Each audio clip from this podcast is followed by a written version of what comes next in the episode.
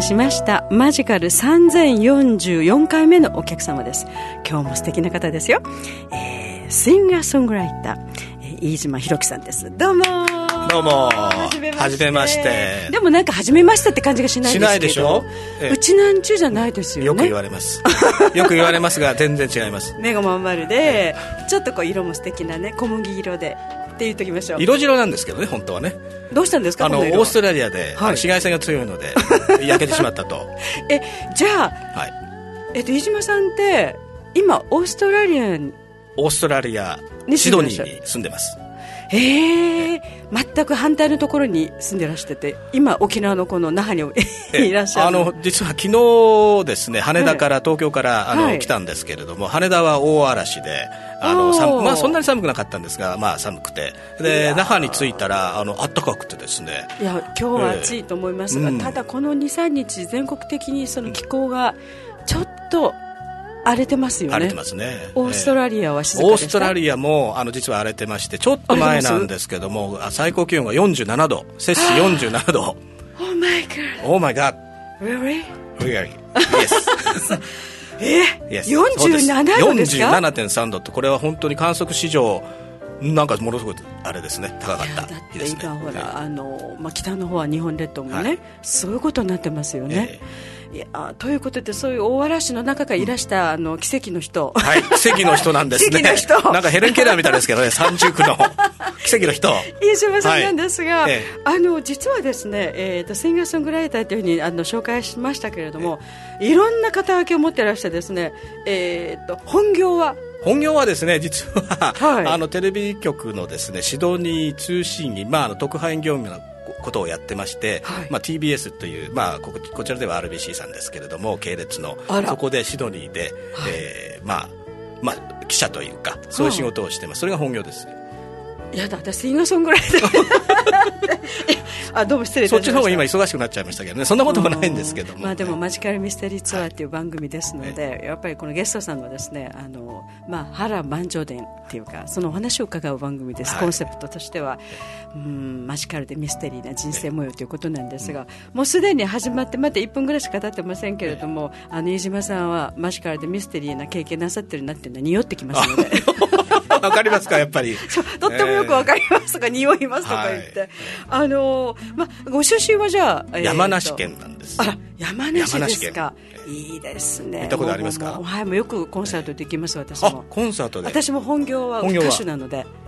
まあシャンソン歌手ですかオペラです。オペラ。失礼しました。いやいやでも、えー、まあオペラっつってもとりあえず歌い手です、うん、ああ素晴らしい。へえで大好きです山梨。山梨。ありがとうございます、はい、でそこでお生まれになって、まあ、産湯を使ったということですね、そうです。産湯を使いました。でいつ頃そこから出られたんですか？そこから出たのはまあ大学の時に東京の大学に行きまして、ね、そうですね。それからまあ東京で働きまして、まあ、テレビ関係ですけども、うん、もう即テレビ関係に入って、うん、そうですね。すぐ大学卒業してその前にまああのアメリカにちょっと留学してましたけれども、まあ、帰ってあの就職しまして、はい、でそれから、まあ、あるきっかけでオーストラリアに行くことになったんです、ね、オーストラリアも長いんですか？もう二十数年も住んでます。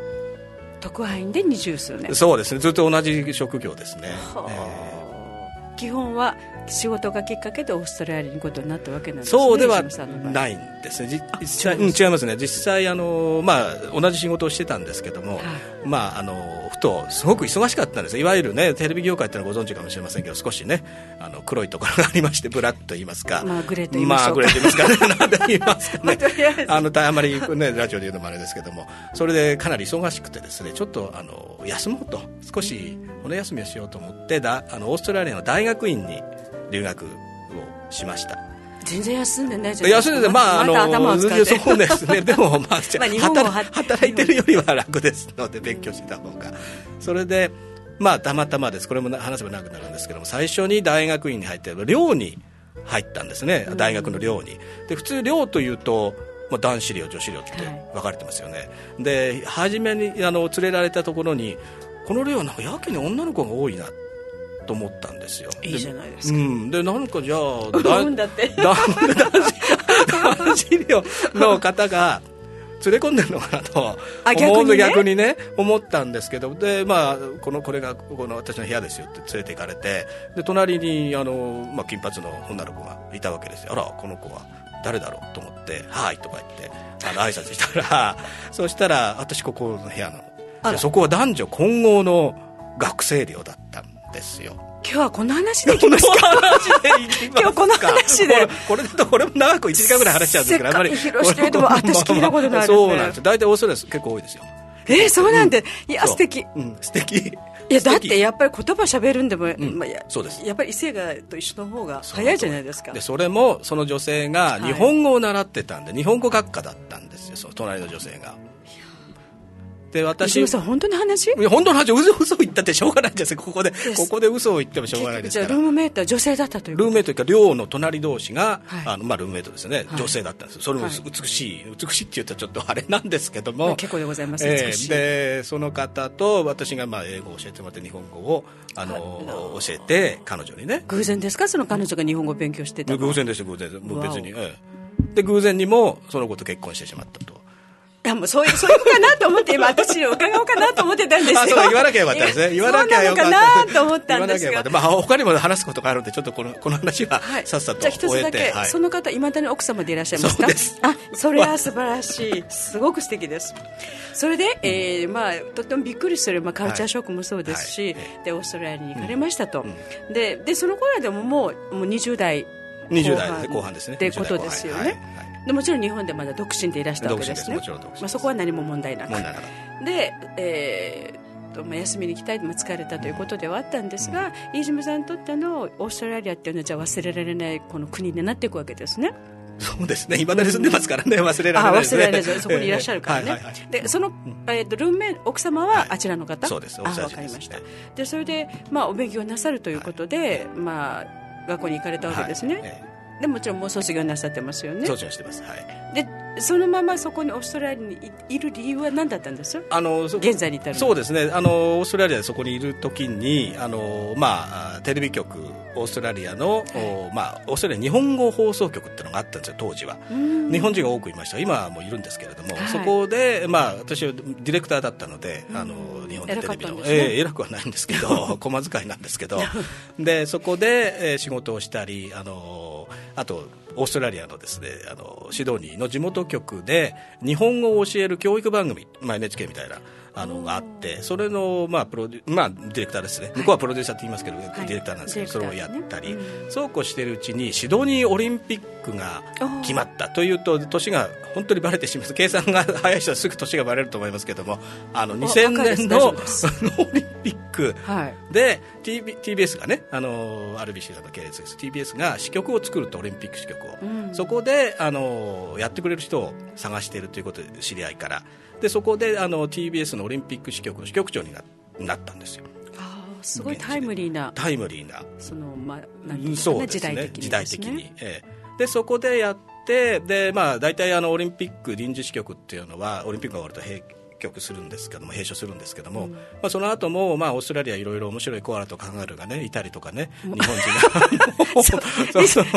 リスナーにコアラとカンガルーさんがいらしたりして。そうそうそうそうそう。リスナーじゃないですよ。あの取材対象としてね。取材対象としてコアラさんとカンガルーさんがぴょんぴょん跳ねてるんで 最高ですね、えー、で面白いっていうことでそのままじゃあ色とうん、あの東京の方から言われて、で帰りたかったんですけどその頃バブルがはじけちゃってあの、ええ、で帰るに帰れなくなってしまって、それで居ついてしまってで今日に至る今日に至るみたいな。二十何年になるわけですね。あのまあ、でも、すごくお仕事的にもそれから、えーまあ、プライベートの部分でも、うん、とてもタイムリーでトントン拍子にこう行かれた、はい、まあ、前半戦だったわけですねオーストラリア移住のね。で、ね、えその時点ではもうずっとここにいようかなみたいなことはもう固まっていたんでしょうか、ね、いや帰りたかったですよ日本に。まだまだ。あそうか。じゃあ、まあ、まあね、とりあえずは仕事っていうことでねね、オーストラリアに、えー、日本語の放送があったわけですね。そうですね。でそ,、まあ、そのところがねあったわけです、はい。まあ、ということは日本人もたくさんいらっしゃるということですね。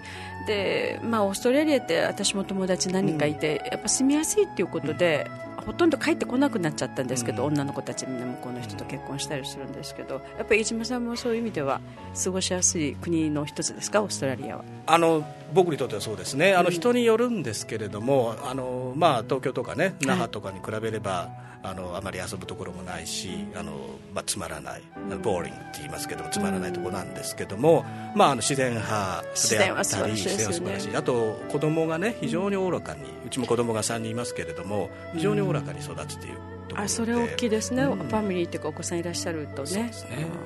まあ、そういう流れの中で今日はずっとこのお話かなと思って私いたんですけれども、はい。はい、いただいたこれ CD がですね、はい、確かにシンガーソングライターって紹介はしましたけれども、奇跡の島っていう CD を、はい、でなんかどこかで見たような方がです三振片手にっていうジャケットの写真があるんですけど、はい、これもしかして飯島さんですか？私です。どうしたんですか？どうしたんですかね？本当にどうしちゃったの ええだってこれ三振ですよ、うん、三振でしょ？奇跡の島。あの三振を私弾いてること自体が奇跡なんですよ。っていうのは私三振を始めたのはこれ長くなりますけどいいですか？どうどうしましょうか？全然大丈夫です。どうぞ、はい。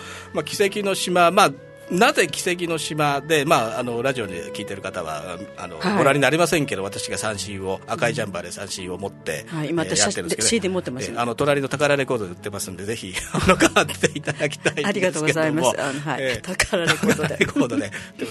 でまず私がまあ本業の取材で木曜島というところに行ったんです。木曜島ってご存知ですか？木曜島って木曜日の木曜島ですか？木曜日の木曜。 Thursday Island 英語で言うと Thursday どこにあるんです？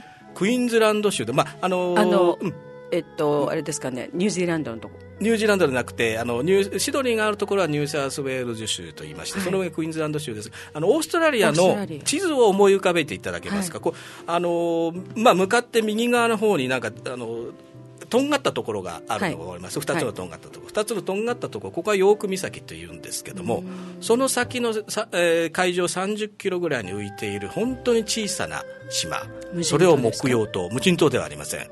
実はそこにかつて日本人があ1000人ぐらい住んでいてでそこの島民の6割が日本人だったっていう時代があったんです。昔。明治時代から。初めて聞いたでしょ、はい知ってくださいこの事実を、はい、すごくびっくりしてます、今。そこにはなぜ行ったかというと真珠貝採取ダイバー真珠貝ダイバーって真珠貝が取れるんですか？取れるんですよ真珠貝が何ですかその歌は真珠貝の歌ってそんなのあるんですか？知らないんですか？知りません。ごめんなさい。ごめんなさい。それは。ごめんなさい。いやいやいやええ真珠貝が真珠貝が取れるなんて素敵な島。素敵な島です素敵だと思いますなかなか取れないですもんなかなか取れないですよ。あの辺しか取れないです。アラフラ海って言うんですけども。であそことが西オーストラリアのブルームにあるんですけどそこで真珠貝が取れてで当時は真珠を取るんじゃなくて貝を取るんですでなぜ取るかというとそこからボタンを作るんですね。洋服のボタンを作ってたんです当時は。今はプラスチックになってます。当時は真珠貝から作るボタンってのはものすごい高級品だったんですね。あのちょっとこう七色に光ってるの。光ってるんです。そうです。わかります。そうです。あれって真珠貝で真珠貝でできてるまあなんてうちの父かなんかにありました。捨てちゃったわ。捨てちゃった。知らないもんだってそういうこと。それもうすごい高級品なんですあれ真珠貝から取ってる、まあ、すごい。白鳥貝とかね言うんですけどね。白鳥ですね。あの白い蝶白鳥貝蝶のように開いてます。それを取るために、はい、まあ、明治時代からあの主に和歌山県の串本町あたりから行ってたんですね、うん、まあ、あの辺はあの非常に、まあ、漁村なんですけど貧しい地域でうん、で当時の、まあ、日本人がすごくダイビングがうまいということでオーストラリアの会社があのリクルートしてその和歌山県から退去して行ったんですね、木曜島に。そこで、えーまあまあ、すごく危険な仕事なので日本人はすごい勇敢だったんですね。それからその真珠貝あの最終ダイバーになると本当に1年に2年に行くとあの帰ってくると御殿が建つぐらいにすごくお金が儲かったんです。ギャラが高もちろんそのあの exchange rate がね、あのあの違いますから非常にあの、まあ儲かったといいますかお金を得られた。それでもう俺も行く俺も行くって串本町とか和歌山県の人たちが言ってたんですね。だけども悲しいことに戦争が起きて、はい、第二次世界大戦太平洋戦争。戦争前の話、ね、戦争前の話ですね戦前は、はい、でそこにいた日本人はもうあの敵ですか敵国ですかオーストラリアと日本というのは戦ってましたか当時は。うん、厳しいですね厳しいですね。ね。で全員日本人は捕虜収容所に行かされちゃったんですよ、内陸部にある。うん、で戦戦後、まあ、返された人もいますけれどもそこであの目標党のダイバーいなくてただですねこんなこと言うのもあれですけどやっぱり日本人が良かったらしいんですよ。日本人はすごく頑張って取ってものすごく優秀だった。そして当時のそのオーストラリアのあの会社は、はい、もう一度日本人に来てほしい、うん、でもあの日本人日本と今まで戦ってましたから敵です、ね、敵ですからもう戦後間もなくですからあの日本からはもうとりあえずはいけない。だったらどこでしょう？その当時。沖縄だったんですね。沖縄に？知らなかったです、うん、えー、そう沖縄はアメリカの占領下にありましたから。はいそうですね。沖縄はリクルートすぐできるんです。で沖縄で募集をかけたんですねこれ真珠大バえー、びっくりしたのがその真珠ダイバーっていうの沖縄の人がいたっていうのをびっくりしました。私知らなかったです。で1958年ですけど300人以上が目標都に渡ったんです沖縄から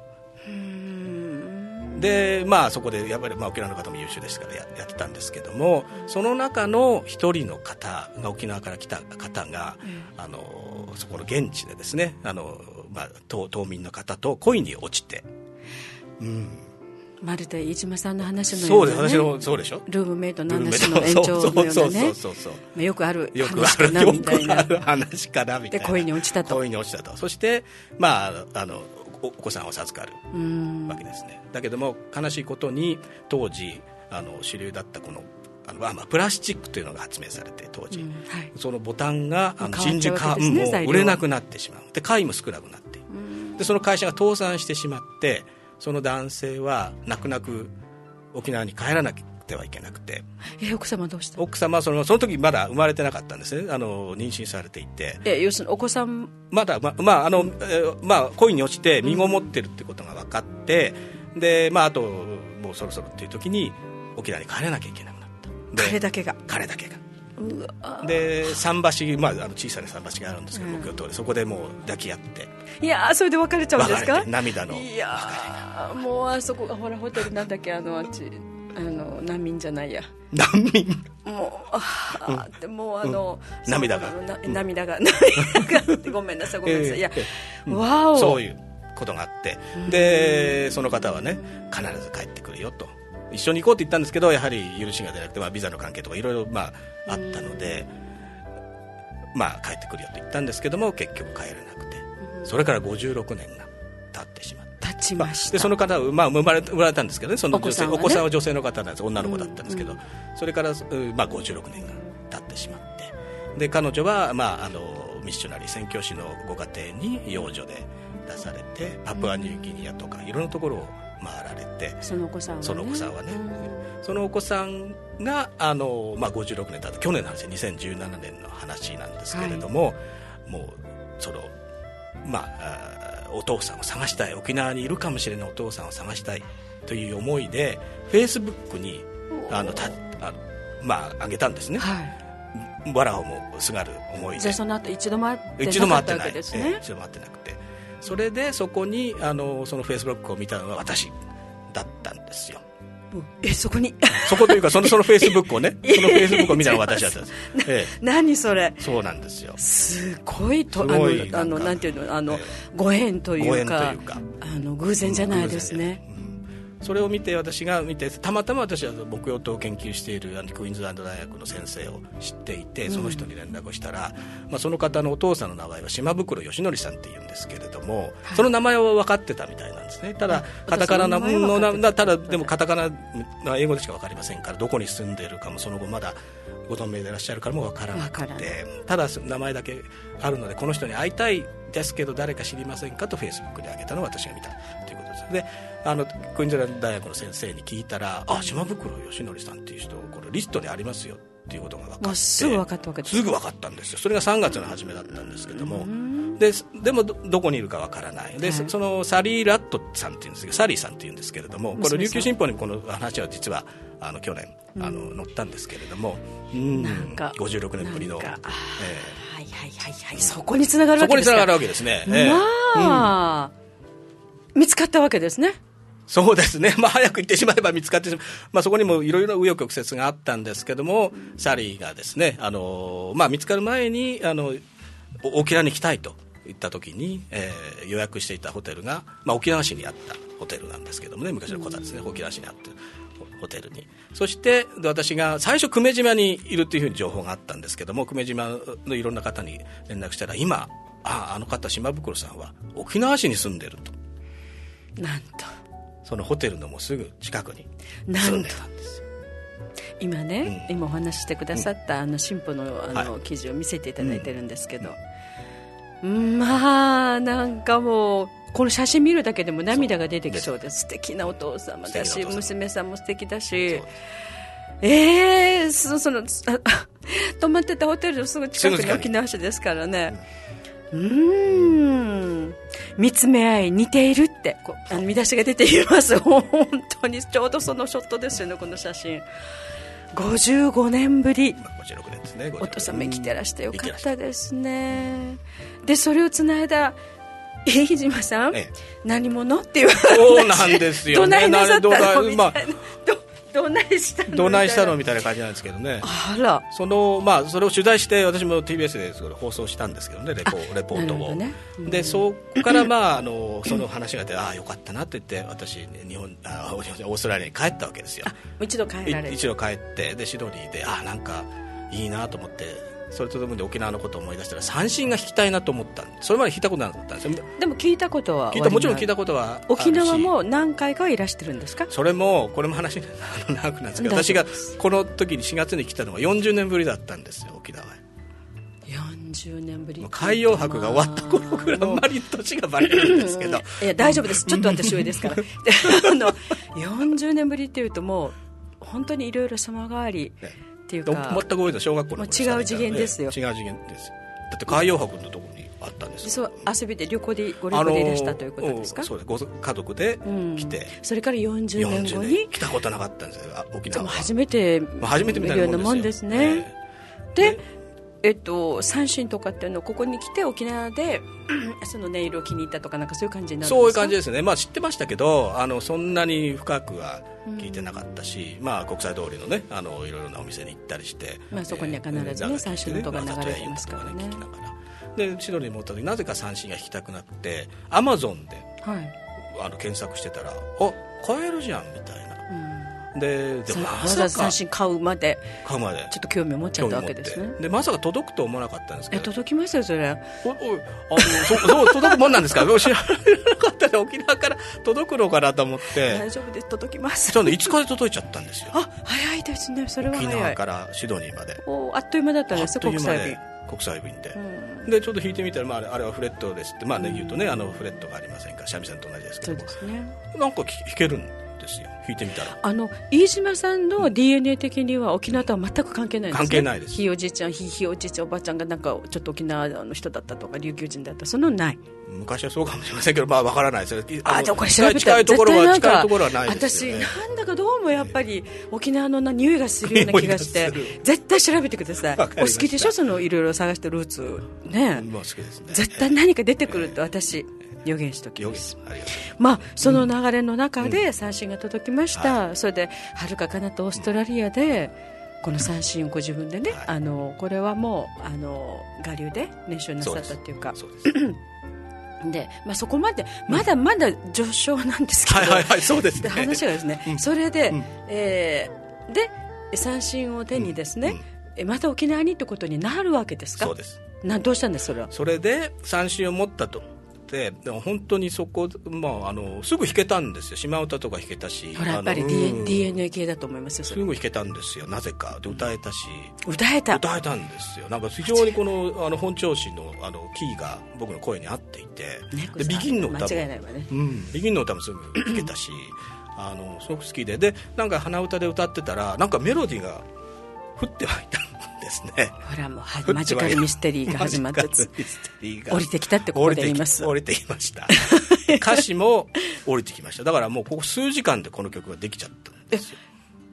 そうかシンガーソングライターということはこの「奇跡の島は」あの飯島さんの、うん、オリジナル曲ですでそれ以前はそういうことしたことがない。あの、まあ、ババンドは組んでましたけども、はい、あの別にプロじゃないので、うん、あの作詞作曲とかもそんなまあ、まあ、数曲ぐらいしか作ってなかったですよ、うん、作ったと言っても。でえーと、でも5曲のねあこの「奇跡の島」の CD が出来上がってるんですけど、はいうん、さっさと降りてきた。さっと降りてきましたね。これちょっとすごいですね、後でぜひ聞かせていただきたいと思うんですが、はい。えー、でタイトルが「奇跡の島に」あの例えばですねこの50年後あ55年ぶりの,、あの親子の再会っていうことの経験のすぐ後だと、うん、やっぱそのことがモチーフになってあのなんか曲でも作られたのかなと思ったのがやっぱ沖縄をねがこれ題材ってことですよね。あでもその話ですよ。その話なんですよ。やっぱその話がこの5曲。はいあまあ、5曲じゃ1曲だけですけど「奇跡の島が」そのこの中の「奇跡の島 CD」あのタイトルは「奇跡の島」の中の 1, 1, 曲目に入った「奇跡の島が」はい、そのお父様と娘さんのお話のテーマにした。そうです。いやまあ、戦争中っていうのは世界中でねなんかそういうふうな、ね、あの悲しい話はあったかとは思うんですけど沖縄は特にまたねあのいろいろあった島で逆にまたねアメリカ人のお父様とで沖縄のお母様とっていうそのなんていうのかな今はダブルっていうんですねハーフっていうんですね。だからたくさんいました私の同級生のクラスに1人2人は必ずいましたので。ででもこの時間が経ち沖縄でほら、あのー、世界のうちなんち大会ってご存知ですか？世界一広しといえどもねこんな小さな島出身の人たちがね 遠くに行って、でまた何もう何何世代も超えてまるでオリンピックのようにね高校でまた島に戻ってきてやることなんてまずなくてとても変わったあの民族だと思います琉球人っていうのは。でまあ、まあ、芸能って言いましょうか、まあ、文化というか芸能っていうのがなかなかもともとここはあのキングダムですので日本ではありませんのでね。でその血っていうかその DNA はものすごい面白い DNA があるんだろうなと思ってるんですね。それで、まあ、世界中に行っているので世界中にその種まきをしてるらしくて。ということで話はここに巡り巡って飯島さんももしかしたら、はい。その何代か上に種まきされたあの琉球人の何かだった。んではなかろうかと、で今回「奇跡の島」という CD になってますけど実は自分のね DNA の記憶みたいなきっと CD ができる。なるほど。次は次は。ね、うん、まあ、でも、まあ、この、まあ、曲が降りてきたと、うん、あその下降りてきましたと、うん、それぐらいインパクトのあったこのあの50年5年ぶりのねあの親子の再会というかサリーさんと島袋さんですね、はい、そうですででここはもちろんフェイスブックに載せてその巡り巡って飯島さんがキャッチしてで沖縄までってでご自身も沖縄までいらしてね。で番組も、まあ、取材もあっただろうしマスコミとかね紹介してくださったと思うんですけれどもやっぱりあのまあ、ご自分が歌ったこの「奇跡の島」なんですけれども沖縄っていうものに対するその飯島さんの印象っていうかやっぱりマジカルですか？マジカルですね、うん、あのーまあ、今スタジオにねお友達も応援団がたくさんいらっしゃいますスタジオに。マジカルですね。会う人会う人、えー、不思議なことが起きてますね。で、うん、いろいろつながりができているわけですか沖縄の方たちと。でなんかね、うん、あの名刺見せていただいたら、うん、そのオーストラリアのえー、っとこれは何でしょう？大使、えー、豪州下流市会。下流下流市会。豪州下流市会。ほらね下流市でしょ、うん、下流市会。私会長やってるんですよ。なぜか。豪州下流市会と。山梨県出身なのに。シドニー山内ん？あそれは僕関係ないですけど。関係ない。山梨県はやってるんですけど。いろいろあれまあ豪州下流市会の会長っていうのは、会長さんでいらしたりですね。沖縄とはもう本当になんかこうご縁ができてらっしゃるとは思うんですが、うんへえんかすごいですね。いろんなことなさってますね。で、ね、沖縄、うん、あの沖縄の方たちともまたやっぱりその流れの中でお付き合いが始まって、はい、今日来てらっしゃる応援団の中の皆さんも、まあ、新聞社の記者の方もいらっしゃるし、えうちな民間大使の方もいらっしゃるしで県外の方ですけど沖縄に移住してあのアーティストの方も今日はあのはい、応援にいらしてるんですが。それはみんな豪州仮司会のメンバーなんです。皆さん皆さんがオーストラリアに関係あるんですか？関係はあまりないないんですけども、まあ まあ、あのよく来てる人はいるんですけど、とにかく豪州仮医師会っていうのは、まあ、沖縄県人会ってあのオーストラリアにあるんですけども、それプラス沖縄県人会があるんですか、オーストラリア。オーストラリア。あります。結構大きいんですけどそれプラスあの、まあ、この豪州仮医師会っていうのも実は去年の、まあ、昨年の5月にあの立ち上がって。この後ですね。この曲ができた後に立ち上がってそれからもう今もう100人ぐらいいるんです。その先ほどのお話の中で真珠街の木曜島なんですけれども、そちらに日本人の方まだいらっしゃいます。いらっしゃる？いらっしゃいます。まあ、平川京三さんという人なんですけども沖縄が最後の木曜島の一人になった日本人が沖縄からの方なんですね。なんだか不思議なご縁ですね。不思議なご縁、本当に不思議なご縁ですね。まあ、このインターネットの時代になってですね世界がこうつながることがとても簡単にそして近くなったことの一つの、まあ、いいエピソードですね。そうですね。でフェイスブックだなんだっていうところでこうやってね何十年離れてた方たちが出会ったり再会したりでまたそれをつなぐ方がまたこうやって今日のゲストね飯島さんのようにねで気が付いたら CD も出してた出してたという奇跡の島沖縄の歌もね作ってくださったということなんですけれども。今はあれですか？沖縄には頻繁にいらっしゃるの？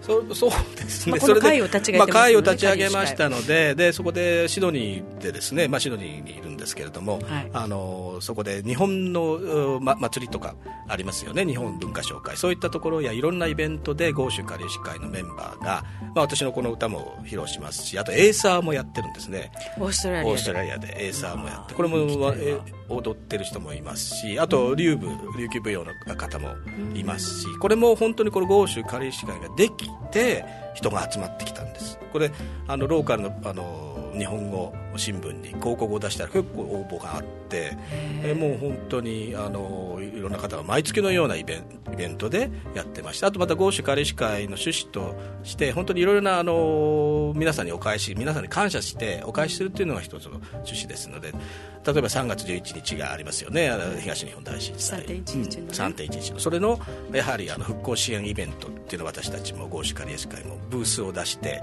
パフォーマンスを出してでいろいろなカリスウェアとかねいろんなものを、まあ、お売りして、その収益をすべてあの被災地復興支援に寄付すると、うん、そういう活動もやってます。はい、いやなんか不思議ですね。だってその下流市会っていうのもだって飯島さんご出身はね別なとこ山梨県で。でね、だけども三振片手にねかりゆしを売ってですねこの復興を支援してもうまるでうちなんちゅうじゃないですか。ね。でそのオーストラリアっていう外国でですねそのそこ現地のうちなんちゅうの方たちをこうまたまとめてくださっていてでそこでまた何かのつながりっていうかでいろんな活動をなさってるっていうことで。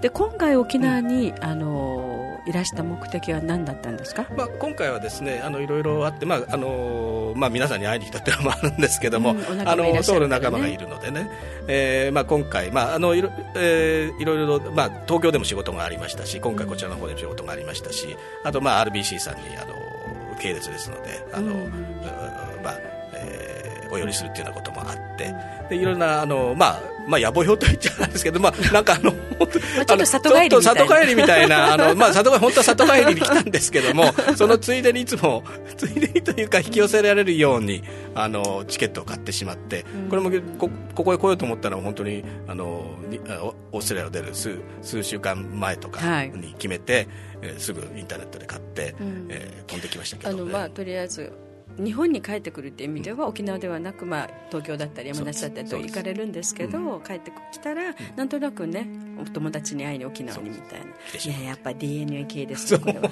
間違いないですね。やっぱり引き寄せられてしまうご縁がありますね、まああのー、飯島さんにとっての沖縄っていう、まあ、この島あの私たちうちなんちゅうが言うのもなんですけどやっぱりちょっと他とは違う。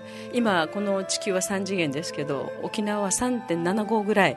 ちょっと違う島 と思うんですけど 人間も不思議な人たちがいっぱいいますしね。仕事してるんだか遊んでるんだか素敵な島なんですけどね。あのその沖縄に対しての印象っていうか飯島さんにとっての沖縄ってどんな島なんですか？まあ一言で言えば奇跡の島。ミラクルアイランド、うん、もうこれにつきと思うんですけどね、うん、その中からやはりこの沖縄というものが、まあ、僕のあの本当になんて言いますかねあの内面から出るものだと思うんですけども何かこれから世界に沖縄というものがねもっとフォーカスされていくんじゃないか。発信していく発信していくことがあるんじゃないものが持っている、うん、というのは、まあ、私もいろいろ一応ジャーナリストですがいろいろ調べてもちろんこの沖縄っていう島はいろいろ過去もういろんなことがありました、まあ、特に特にね、ね、戦争中いろんなことがあって。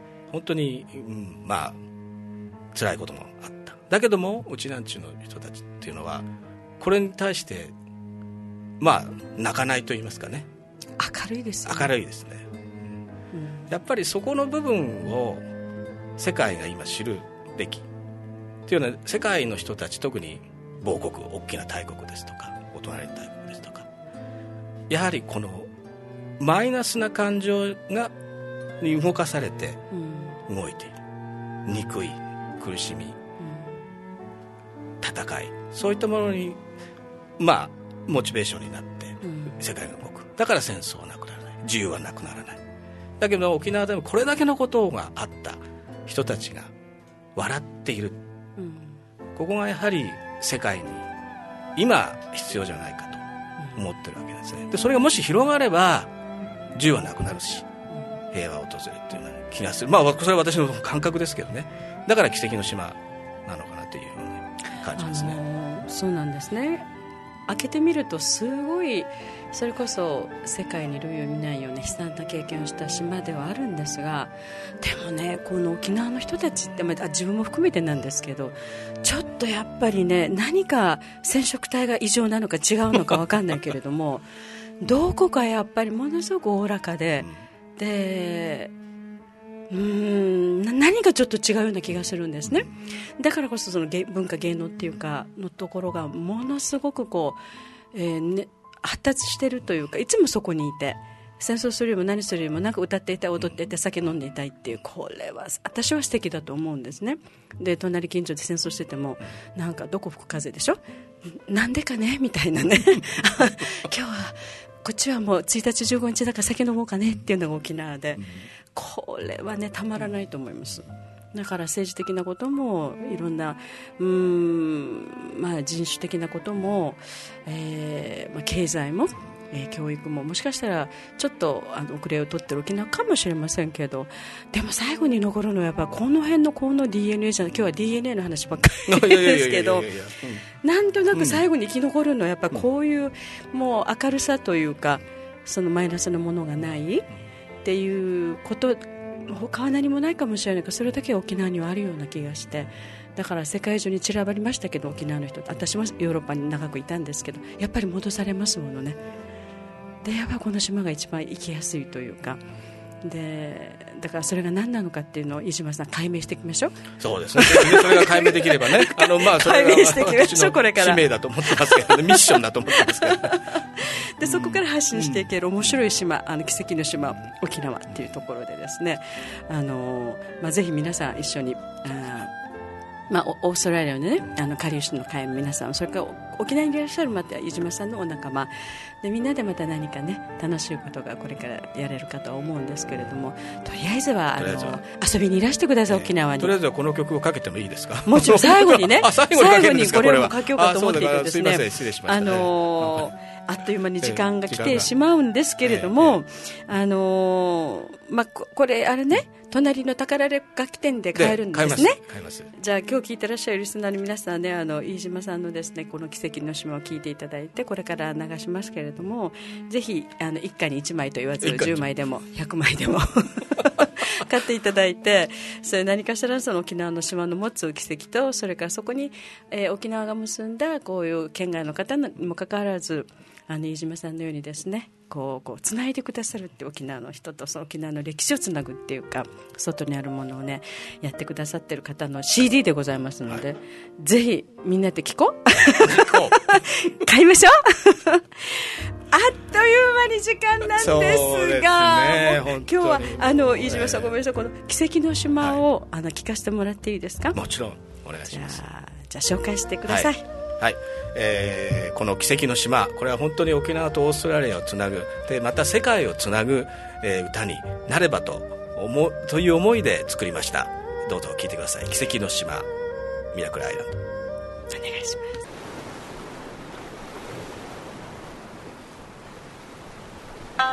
す。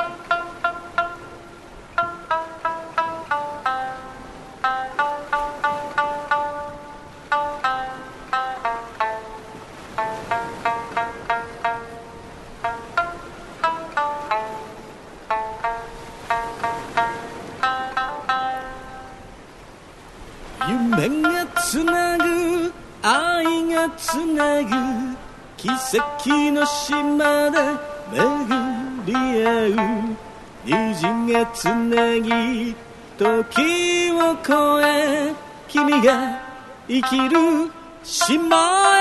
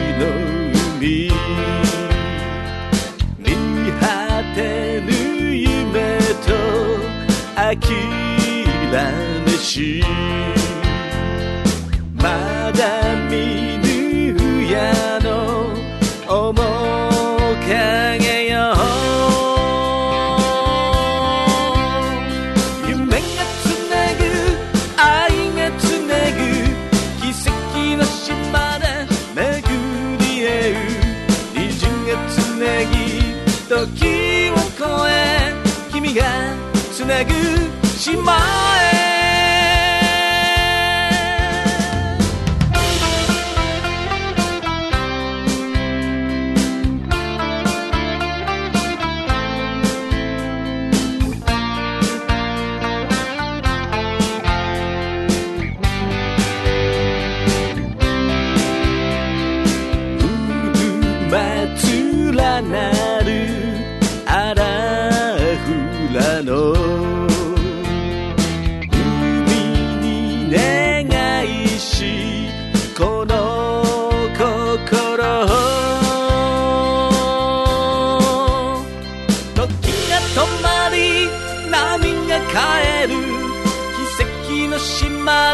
こだまする弦の響き虹渡り君が残る島へ夢がつなぐ愛がつなぐ奇跡の島で巡り合う虹がつなぎ時を越え君がつなぐ島へ